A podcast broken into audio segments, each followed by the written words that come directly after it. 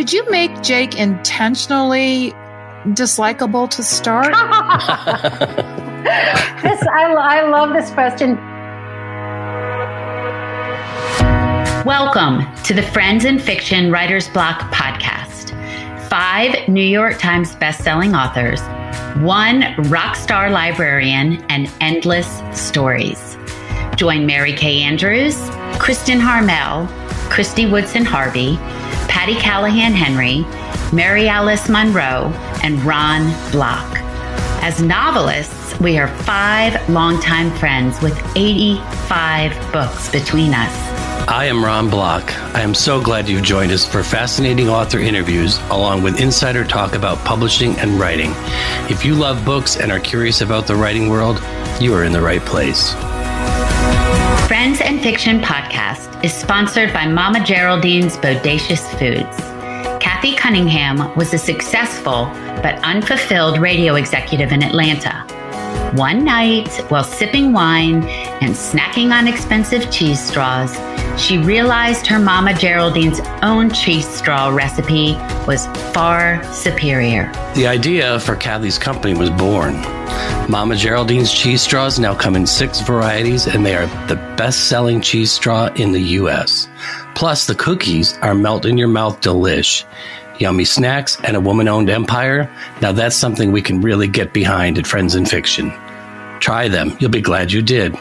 Get 20% off your online order with the code FAB5. Welcome to a new episode of Friends in Fiction Writers Block. On this episode, we are truly honored to welcome Jean Hanff Korelitz. Her latest book, The Plot, was out in May to huge acclaim and an instant New York Times bestseller.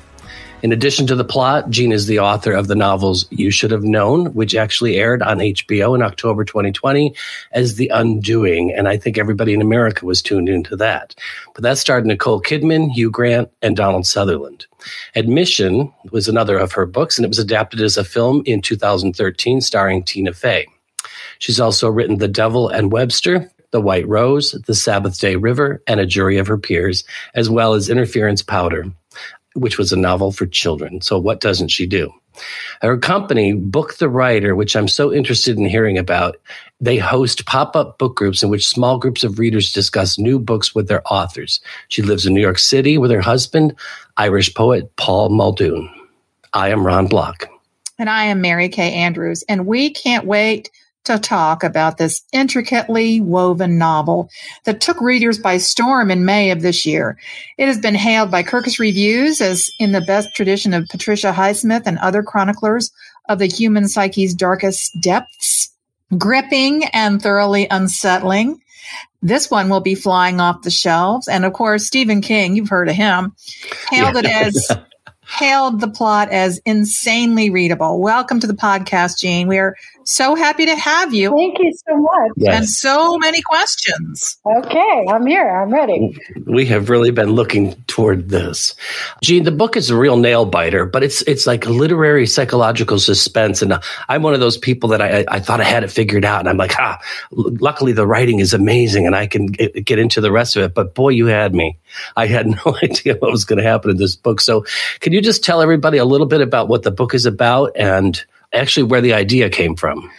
Sure. Well, the book is about a writer, and you know, there's this conventional wisdom that you shouldn't write about writers. Writers shouldn't write about writers because nobody cares except for other writers. Uh, so I kind of had that hanging over me the whole time. Are people really going to care about any of this stuff? And it's about a writer who's pretty much on a downward trajectory in his writing life. He he had a moderate success with a first novel, and then kind of ran out of steam and is pretty lost. So he's teaching in a kind of bottom of the barrel, low residency MFA programs. And into his class walks just the worst of all possible students this arrogant, obnoxious, narcissistic guy named Evan Parker. And Evan Parker immediately announces that he doesn't need Jake or anybody else because he has this idea for his novel, which is, you know, foolproof. And, you know, we writers hear that a lot. Uh, a woman I know who works in publishing has told me that usually when people say, I have a great idea for a novel, it translates to about four sentences, but a novel is a lot more than four sentences. So, anyway, Jake is pretty distressed at this state of affairs, especially since he, you know, he gets a, a kind of snapshot of what this plot is, and he knows that this this kid is absolutely correct. He's going to have a massive success with this book. And then a few years later, when he discovers that this former student has died without writing the book, he does what any of us might at least consider doing, and that is he writes his own novel. He doesn't steal a word, but he writes his own novel with this plot, and he has all of the success that his former student thought would come to him. So, uh, unfortunately, he can't enjoy it because he's terrified that somebody will accuse him of some nefarious act, and eventually somebody does. And that's kind of where the novel begins to become uh, a very twisty and revelatory, one hopes, story. This book gave me such anxiety as a right. writer. I was, I was I was right beside Jake, curled up in a fetal position, hoping nobody would figure out that I'm an imposter and that. Well, there you go. That's yeah, I mean, Jake we, is all of us. I mean, no matter how successful we may be or we are thought to be, our our mind goes to our deepest failure at, at all times. And we never forget the special delight of walking into our local Barnes and Noble to give a reading, and the only person there is our mom. You know, so it's uh, it never goes away. Tell me about how you decided to construct the book, or more to the point, to write two books to include Jake's book. And Jake's novel in the book is called Crib, not the crib, which is a very important distinction. Mm-hmm. I actually, Jean, saw your interview with Carol Fitzgerald, so I know a little bit about that, but I want you to, if you would, tell the listeners how you wove these together in such an interesting way and what your initial instinct was to do with this book? well, I'm, I'm, glad you mentioned Carol Fitzgerald because, in fact, that is the person who came up with the factoid about most people, for, that for most people who have a brilliant idea for a novel, it's actually four sentences. They have four sentences worth of a story. So I want to give a lot of credit to Carol Fitzgerald. She's a brilliant woman. So uh, I, I, really can't take credit for the uh, for putting those chapters in because I did my best to get out of it. I, I tried not to write them. I was in the middle of writing the book when I heard uh, an interview with Lily King about her novel Writers and Lovers, in, in which she was asked kind of the opposite question: Why did you decide not to put the book within a book in your book? And she said, "Well, I decided that no matter." What I wrote, it could never be good enough to justify the success that this book within the book of writers and lovers experiences. And I thought, great, she's not doing hers. I won't do mine either. And I turned in the book without those chapters. And my editor said, Where are the chapters? And I said, Oh, I, am not going to write that. Lily King's not writing hers. I'm not writing mine. She said, You have to write them. And so, you know, of course she was right. And and I went and I kind of wrote them all in order and then I, I kind of divided them up because they are part of the revelation of, of what the plot is and what Jake has done and and what the reality may or may not be behind the story that Jake wrote as fiction. So it's all very convoluted. It took a lot of, you know, putting chapters out on the floor and figuring out what goes where. That's, Very high That's amazing. Yeah. But it did feel, it did almost feel like I was reading two authors' work. So it really was very successful. I think it gave us a lot of insight. I really, really appreciated that as a reader. So I'm going to go back just a little bit. So where did the idea for the book come from? What was the spark? It came out of the wild blue yonder. It really did. I was in the middle of a uh, of a very different book, which I was really struggling with, and uh, I was I was literally in my editor's office having a very uh, unhappy conversation about why she was not buying the book when I just started, you know, downloading this idea that I had, and I barely had. I mean, I had two things. I had this failed writer who steals a story from his late student, and I had what that story was. And I, I, I really kind of I'm not a seat by seat of my pants kind of person at all. But that day, I don't know. It just uh, it, it really. If I believed in anything supernatural, I would I would credit it to that. But I don't. I, I honestly don't know how I how I even spoke up in that meeting. I, am not. That's not really the way I roll. but that day, I just said I have this other idea, and I just started telling her the story and I could see her get more and more excited, which was very gratifying because after yeah. all, we were having a meeting about why she wasn't buying my book.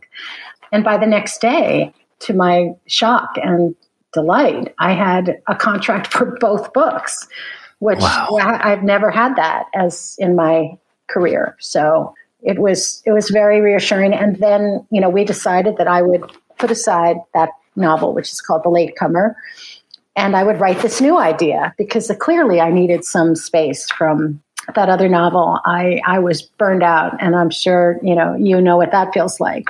So, so then you know the entire planet just shut down, and I was in this house in upstate New York, and that's all I did for four months. I just wrote this book. So that's I can't tell you where it came from. Nope, that's. But it, I love one, it. One minute it wasn't there, the next minute it was there we love hearing the story behind it. When you told your editor that you had this idea, did you know that the book within a book was called Crib? No, no. Ah. Uh, I mean, I knew 20% of what ended up being in the plot. I, I knew that he does something which is morally dubious, although, you know, when push comes to shove, I don't think he did anything wrong. But his fear of exposure, his fear of what people who don't happen to be writers of fiction might think of what he did. It's quite valid, quite on target, and you know it it overwhelms you know his kind of kind of high mindedness about the fact that he really hasn't done anything terribly wrong. So I knew that, and I knew what the plot was, and that was pretty much it. Uh, you know, this book is full of literary Easter eggs, most notably the inspiration of Patricia Highsmith, and of course, the allusion to the talented Mr. Ripley. Could you talk a little bit about? I can see, definitely see some comparisons or some inspiration from Patricia Highsmith to your work. Do you do you think that's an apt description, or would you just say no? You're wrong. no, you're not wrong. You're not wrong. I mean, I've read a couple of at least one biography of Highsmith, so I I can tell you that we were extremely different people. I mean, oh, yeah. I, I have a overactive morality meter going on inside me. I think she frolicked through life without much of one. Uh, I'm not a massive Highsmith fan. I mean, I certainly have enjoyed the Ripley novels. I've read a few of her other novels. I read The Price of Salt, which I thought was terrific. But I mean, she's not my my guiding star. It was a bit of fun to call the yeah. uh, the, the the college Ripley and to sort of play with that later. Um, I worried it might give too much away, actually, but I, it was too fun to leave out, frankly. No, it was perfect. so I want to I want to know a little bit more about how you developed Jake. One of the things that I, I just thought was amazing was how complex he was. But one of my favorite parts was hearing his inner voice in his head. He would say something out loud, and then we'd hear him in the back. It just rang so cinematically. What can you tell us how you developed him and put and wove that in? You know, he's really all of us. We're we're all Jake c'est moi. I mean, I, I just met you, but I I would imagine there's something in Jake that you identified with as well. I mean, yes. a part of our great conflict as writers is that we're readers as well. And we've been at it for years. We've been at it since we discovered books. I don't know when that was for you, but for me, it was, you know, when I learned to read, five, six years old. So there's decades and decades of hundreds and hundreds of stories, books, characters, language, all knocking around in my head. And when we write, you know, we can't ever be sure where that line came from, where that character came from. Have we heard about this situation before? Have we read this combination of words before? It's we're it's like we're walking on thin ice at all times. And if you're of a moral bent, as I tend to be, mm-hmm. you're worried that you're appropriating always. And you know, add to that that there are very few stories at their in their essence. So we're you know we're in a river that's been flowing long before we got there, and will continue. One hopes long after we leave, and philosophically that's not a problem, but I I am always kind of haunted by concern that I am appropriating. I'm not talking about cultural appropriation. That's a whole new thing. Right. But, you know, if a sentence sounds familiar to me, I'll, even if I have no idea where it came from, I'll err on the side of caution and cut it out. But, but the fear is always there. And that is, that, that is the fear that Jake really embodies for a lot of us, I think. Yeah, so true. So true. I once heard our other host, Mary Kay Andrews, say that she doesn't read in her genre when she's writing because she's so afraid she's going to steal something without thinking about it.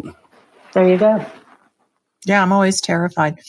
I was interested about how did you make Jake intentionally um, dislikable to start? this, I, I love this question because I, I don't know about you, but in the past, I don't know, 25 years, the cult of the likable heroine or hero seems to have arisen among us. And people back in the 40s and 50s and 60s, in the 19th century, nobody worried about the likability of a hero. No. I, I maybe it's because I, I used to study 18th century fiction and I love 19th century fiction. I arrived in my own writing life without any compulsion to make a likable hero or her. In fact, I'm, I'm not all that interested in super nice people. I mean, take Elizabeth Bennet, one of the greatest heroines of all time. I mean, she's a she's a bit nasty. She's a bit judgmental and hostile. She's still awesome. And, you know, and I, I, read many, many reviews of my work, which incorporated some element of, well, I just didn't like her, or I just didn't like him. And I and I, I always want to say, well, I'm sure she wouldn't like you either. But what's what is the point that you're making? Are you looking for a friend in the pages of a book? Because they're not there. You know, they're at the grocery store. They're in the spin class. Go find them there. Um, so no, he's not a particularly likable guy. I don't want to get a beer with him but he's interesting to me. Very interesting. Yeah, no doubt. You know, maybe it's because, you know, my background, I started writing category mystery, but it wasn't really for me. It wasn't until Jake took matters into his own hands when he, you know, uncurled himself from that fetal position on the bed. Yeah. And when he actually went out and started tracking down Evan's past, that I actually begrudgingly thought, okay, I I'm in I mean I was of course fascinated with this guy. Like yes. you're fascinated with with a sociopath. Um which he is not, as yeah. it turns out. There's someone else who is. Mm-hmm. And of course, I had, I was, as I was mentioning to you before we started recording, I had to laugh when Jake traveled to Athens and UGA, which is my alma mater. I thought you kind of really nailed Bulldog Nation oh, there. Oh, thank you. That means a lot to me because I was quite concerned about it. The, the strange thing is that in, in this house in upstate New York during the pandemic, I was, I was writing this novel and my husband was downstairs sitting at that table writing a, a musical based on Aristophanes the Frogs, which is also set in Athens, Georgia. And in fact, it's called Athens, Georgia. Uh-huh. And so it's just hilarious that we were both writing about Athens, Georgia at the same time. Now you're going to ask if I've been to Athens, Georgia. I've been there once. I've been there once. But I have a friend who lives down there and she she talked to me a little bit about uh, I was fascinated by these kind of housing units, these kind of little self-contained country club style things where the students all live. That's definitely apartment a, yeah, apartment yeah. complex. That's definitely not a feature of, I would say, the Northeast, basically. Yes. So I think location is a big part of your book too. So why, and you mentioned that you're in upstate New York, but why would you set it there? Because it really seems a perfect spot for a lot of what you write. Well, that's good to know. I've never written about this area before. We've had this house for about five years, but we were living here full time during the pandemic. And I just, you know, the first thing I did was I put Jake here in this little town, which is a very mm-hmm. interesting little town, uh, which is kind of going up and going down at the same time, called Sharon Springs, New York. We got a, a big jolt of, of excitement a few years ago. I think one of you mentioned the Beekman boys and yes, their, their brand Beekman 1802 is kind of put this place on the map. And that's how I heard about this town. We just came through one night and, and went for a walk and saw this house and you know the rest is history. But i think those two guys and the business that they started have brought in a lot of people like me. And that's been great. On the other hand the town is like falling down around us. So literally one of the old hotels collapsed about a year ago just overnight just fell down. So, oh no. it's so such a cute town, full of the overlook hotels. I mean they're all empty. You can buy them for $10000 somebody just did. You know uh, this town could it could be a really fascinating brilliant amazing place. It, right now it's super cool but it's it could do even more. Yep. But but I'm, I'm sorry just to answer your question having put jake here physically yeah. in this town. It made sense that when he started to write his story, he would be looking at towns in the area where he was, and that brought me to Earlville and uh, Hamilton. I, I wanted a small town that was close to a town with a college, which would represent, you know, the wider world for a young, local, smart, ambitious person. It's yeah. And Hamilton is also such a beautiful area. The the college is something else. Let's talk about the themes of the book a little bit, or at least some specific themes. You talk about who owns ideas and what, what are the lines in intellectual property. And I'm going to actually ask Mary Kay the same question. I want to ask you both. What is your what are your thoughts on that, and and and how did you feel that Jake skated the line? Well, I don't know how you feel, Mary Kay, but I I do not feel it is my right to tell anybody what they're allowed or not allowed to write. And I certainly don't want anybody telling me what I'm allowed to write.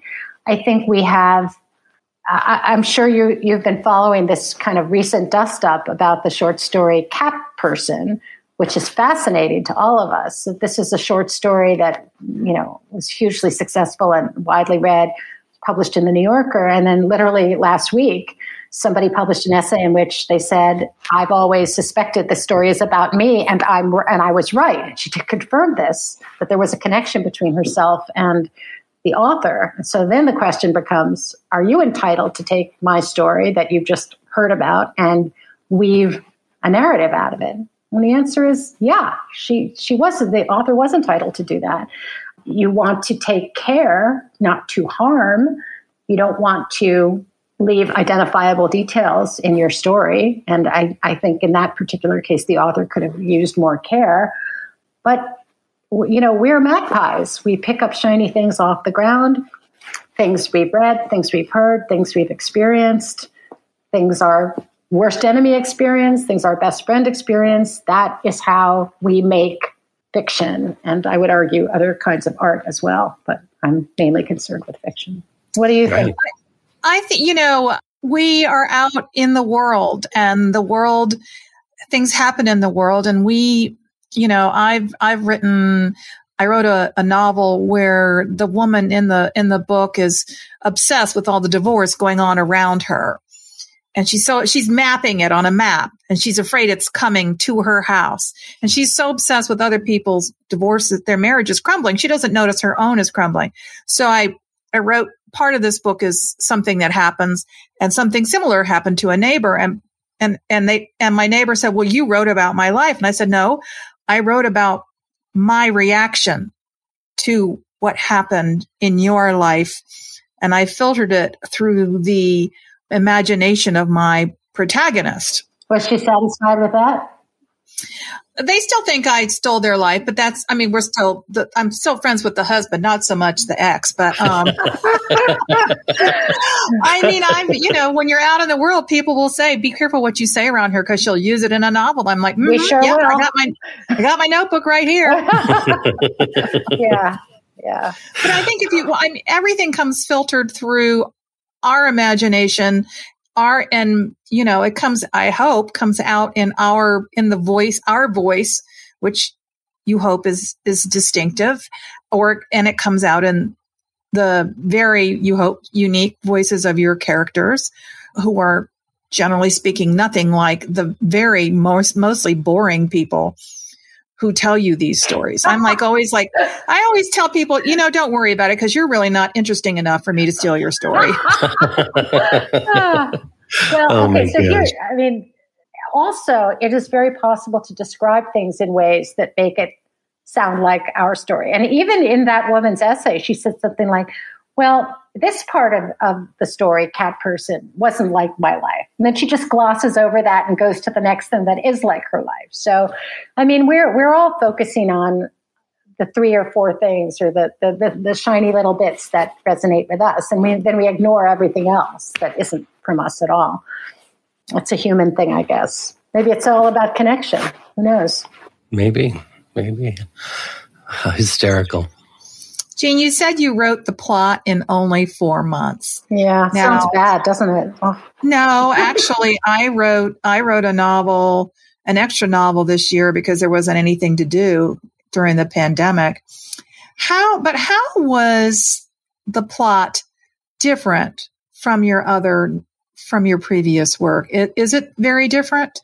Uh, yes and no. I mean, part of the reason I've been somewhat obscure until novel number seven is that I I wasn't comfortable in a genre. I, I don't I don't know about you, but I don't have ten books going at one time, ten ideas. I have one idea at a time, and Yeah. sometimes Same. that idea is more plot driven. Sometimes it's more character driven. You know, this genre thing has been the one of the most annoying things that I've ever dealt with. Publishers, quite understandably, want you to be in a predictable groove. They want, you know, they want Gillian Flynn to write a Gillian Flynn novel. They want Jonathan Franzen to write a Jonathan Franzen novel. They're not happy when people start jumping around. And that is what I have done from the beginning.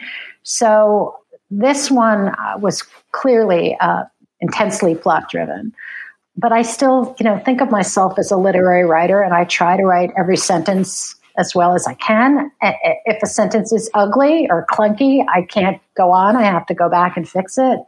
These are the things that have been true from the beginning of my writing life. So, how is it different? Uh, you know, it's it's like a if, if my career is a scattergram with plot here and language here, it's clearly closer to the plot end but they're all, you know, they were all propulsive to me at the time and written very carefully. That's all I can say.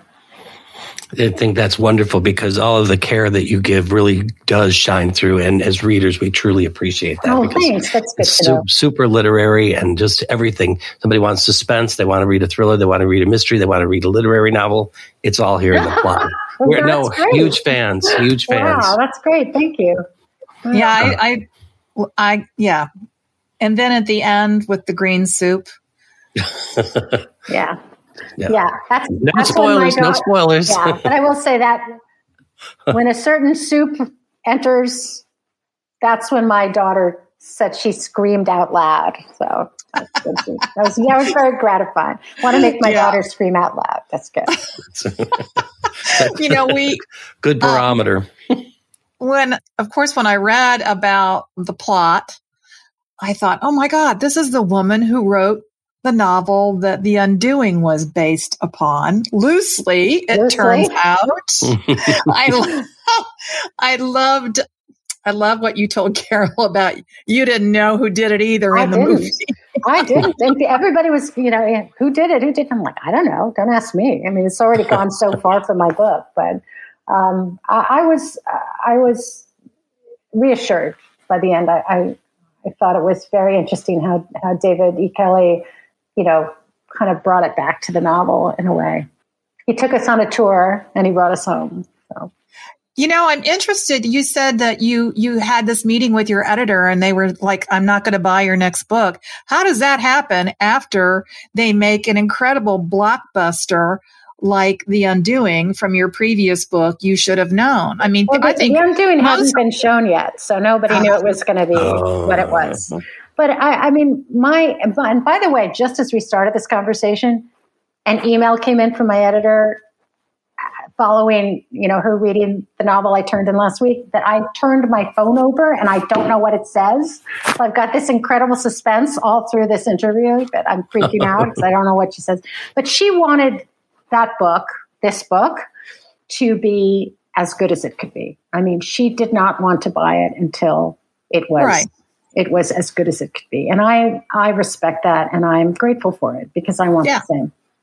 Right. I think a lot of I think a lot of readers have this idea that once you have a, a, bestseller or a hit book or a movie made from a book, that now you have the golden ticket and your yeah, life is charmed. Mm-hmm. Talk about that a little bit. Well, you know, it, it certainly was not true for me. I doubt it's true for other people. But if it is true, it shouldn't be true because you want you want the same care uh, yeah. for that post HBO book as you should want for every book that you write. I mean, I remember when uh, my first two novels were not published, they were rejected everywhere.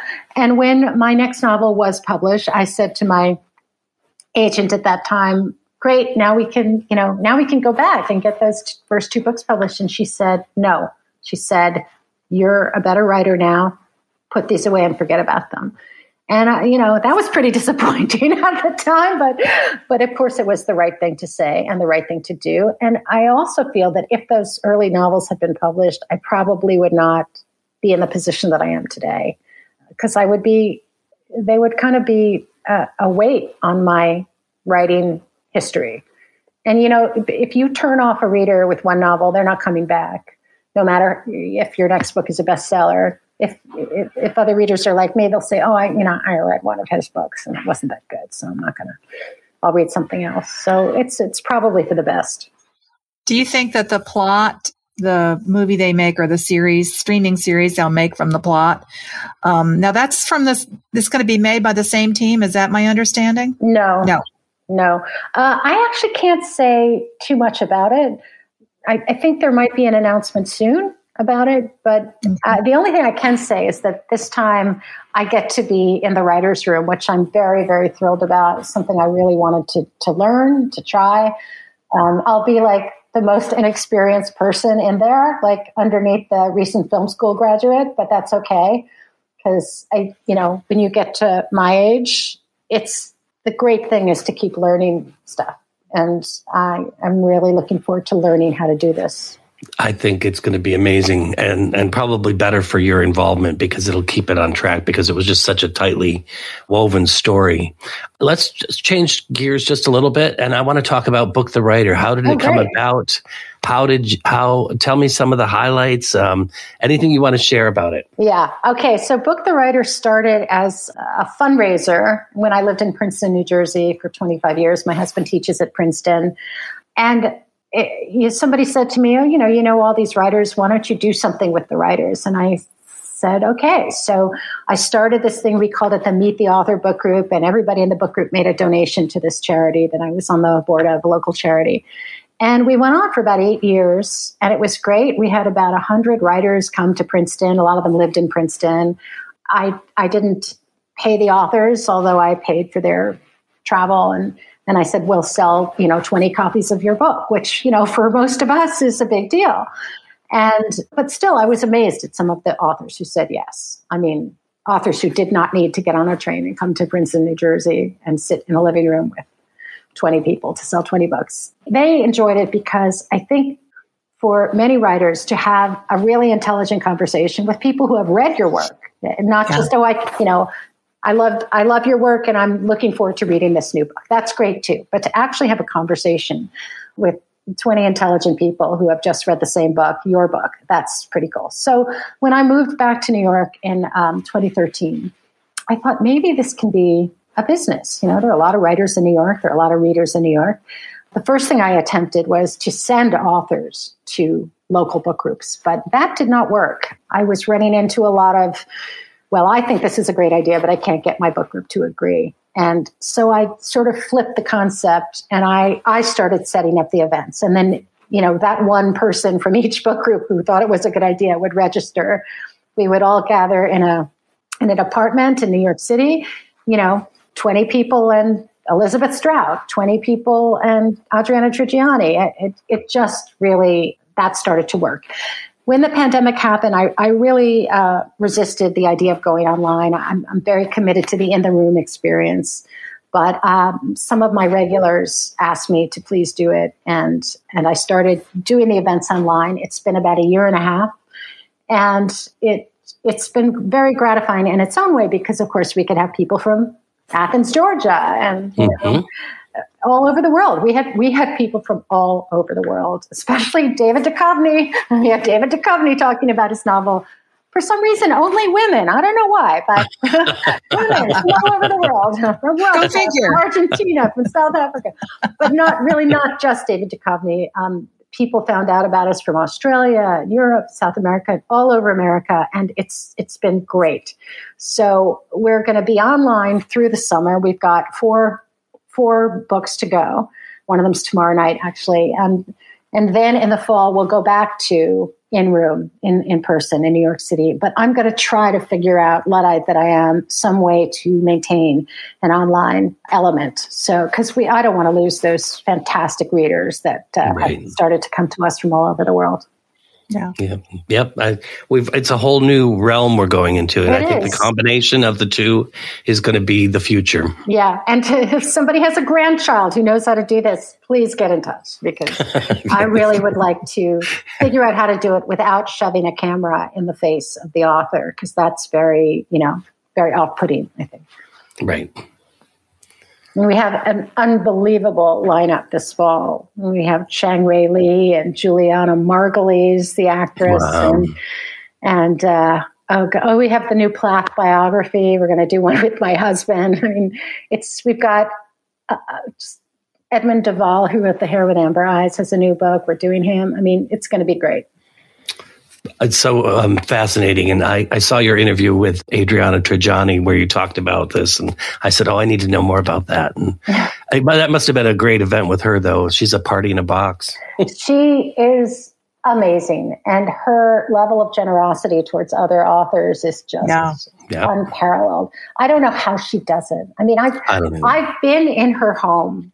Her home is stunning. Yes. And, you know, she's got this many books piled up next to her and she's reading them all. And she's a powerhouse. She should be running the country. She really should. Yeah, she should, definitely. Okay, so what is next for you, Jean? What, what are we going to be eagerly anticipating? I'm going to read my email and find out you, if my book has been accepted. Oh, well. no, don't ask me to do it while we're talking. I know, that's, I'm not. That's what's immediately next. Um, you know, I, I'm sure I have more, a little more work to do this book, but technically it's coming out in April. It's called The Latecomer. It is a very different animal from from the plot, but I'm I really love this book, and I, you know, I kind of think of it as my Meg Wolitzer novel. It's about a, a really crazy family uh, with triplets who all hate one another and they hate their parents. And almost 20 years after these triplets are born, the parents have another child from a leftover embryo from the triplets. Wow. And it's really about how this family kind of solves the problem of itself which is not possible without the arrival of this late child. So that's what it's about. That's amazing. I want it now. You'll have to wait a little bit. it's kind of a bookend. I wrote the newcomer this year. Next year, you've got the latecomer. Oh, what's the newcomer about? Oh, the newcomer is uh, it's a beach. It's a summer beach book. It's about a woman who her sister's murdered and her sister, before she was murdered, has always told my protagonist, if anything ever happens to me, grab Maya, my little girl, and go because it, it's my, my partner. He did it. And so she grabs this four year old kid and runs and she runs to a mom and pop motel on Florida's west coast called the Murmuring Surf. She doesn't know why, and, and she doesn't really know why she's there. Anyway, that's that's a whole thing. I just thought it was funny. We should Newcomer. do an event together. The newcomer yeah. and the latecomer. I would love it. I would love it. I'll, I'll Very- moderate. All right. Ronald, Mon, I'll take care of that. Oh, Jean, thank you so much for joining You're us here so today. welcome. It has been such a thrill. Um, as you know, we love the book, and everybody who's listening, if you haven't read the plot yet, all two or three of you, run, run, run, and get it. It's really. It's it's everything you want in a book, and especially this summer, it's such a great book to take to the beach or take to your country home, wherever. But it's it's really amazing, and we are so thrilled for you, and I can't wait to see whatever treatment it might get in this in the uh, celluloid world. Yeah, I can't wait to see if we've got Donald Sutherland in a helicopter zooming into. I couldn't write that in. Couldn't write that in. I love the book, Jean. Thank, you Thank so much for Thanks being so with much, us. guys. Really, really appreciate it. Okay, I'm going to read my email now. So, Okay. um, bye bye, everyone. And thank you all for tuning in to the Friends and Fiction Writers Block podcast. On behalf of Mary Kay and the rest of the Friends and Fiction team, we so appreciate you joining us. Please consider leaving a review on your favorite podcast platform and be sure to share with a friend. As always, we'll be back each Friday with a new episode that you are sure to love. Thanks, everybody. Thank you for tuning in to Friends and Fiction Writers Block podcast. Please be sure to subscribe, rate, and review on your favorite podcast platform. Tune in every Friday for another episode. And you can also join us every week on Facebook or YouTube, where you can see our live Friends and Fiction show that airs at 7 p.m. Eastern Standard Time. We are so glad you're here.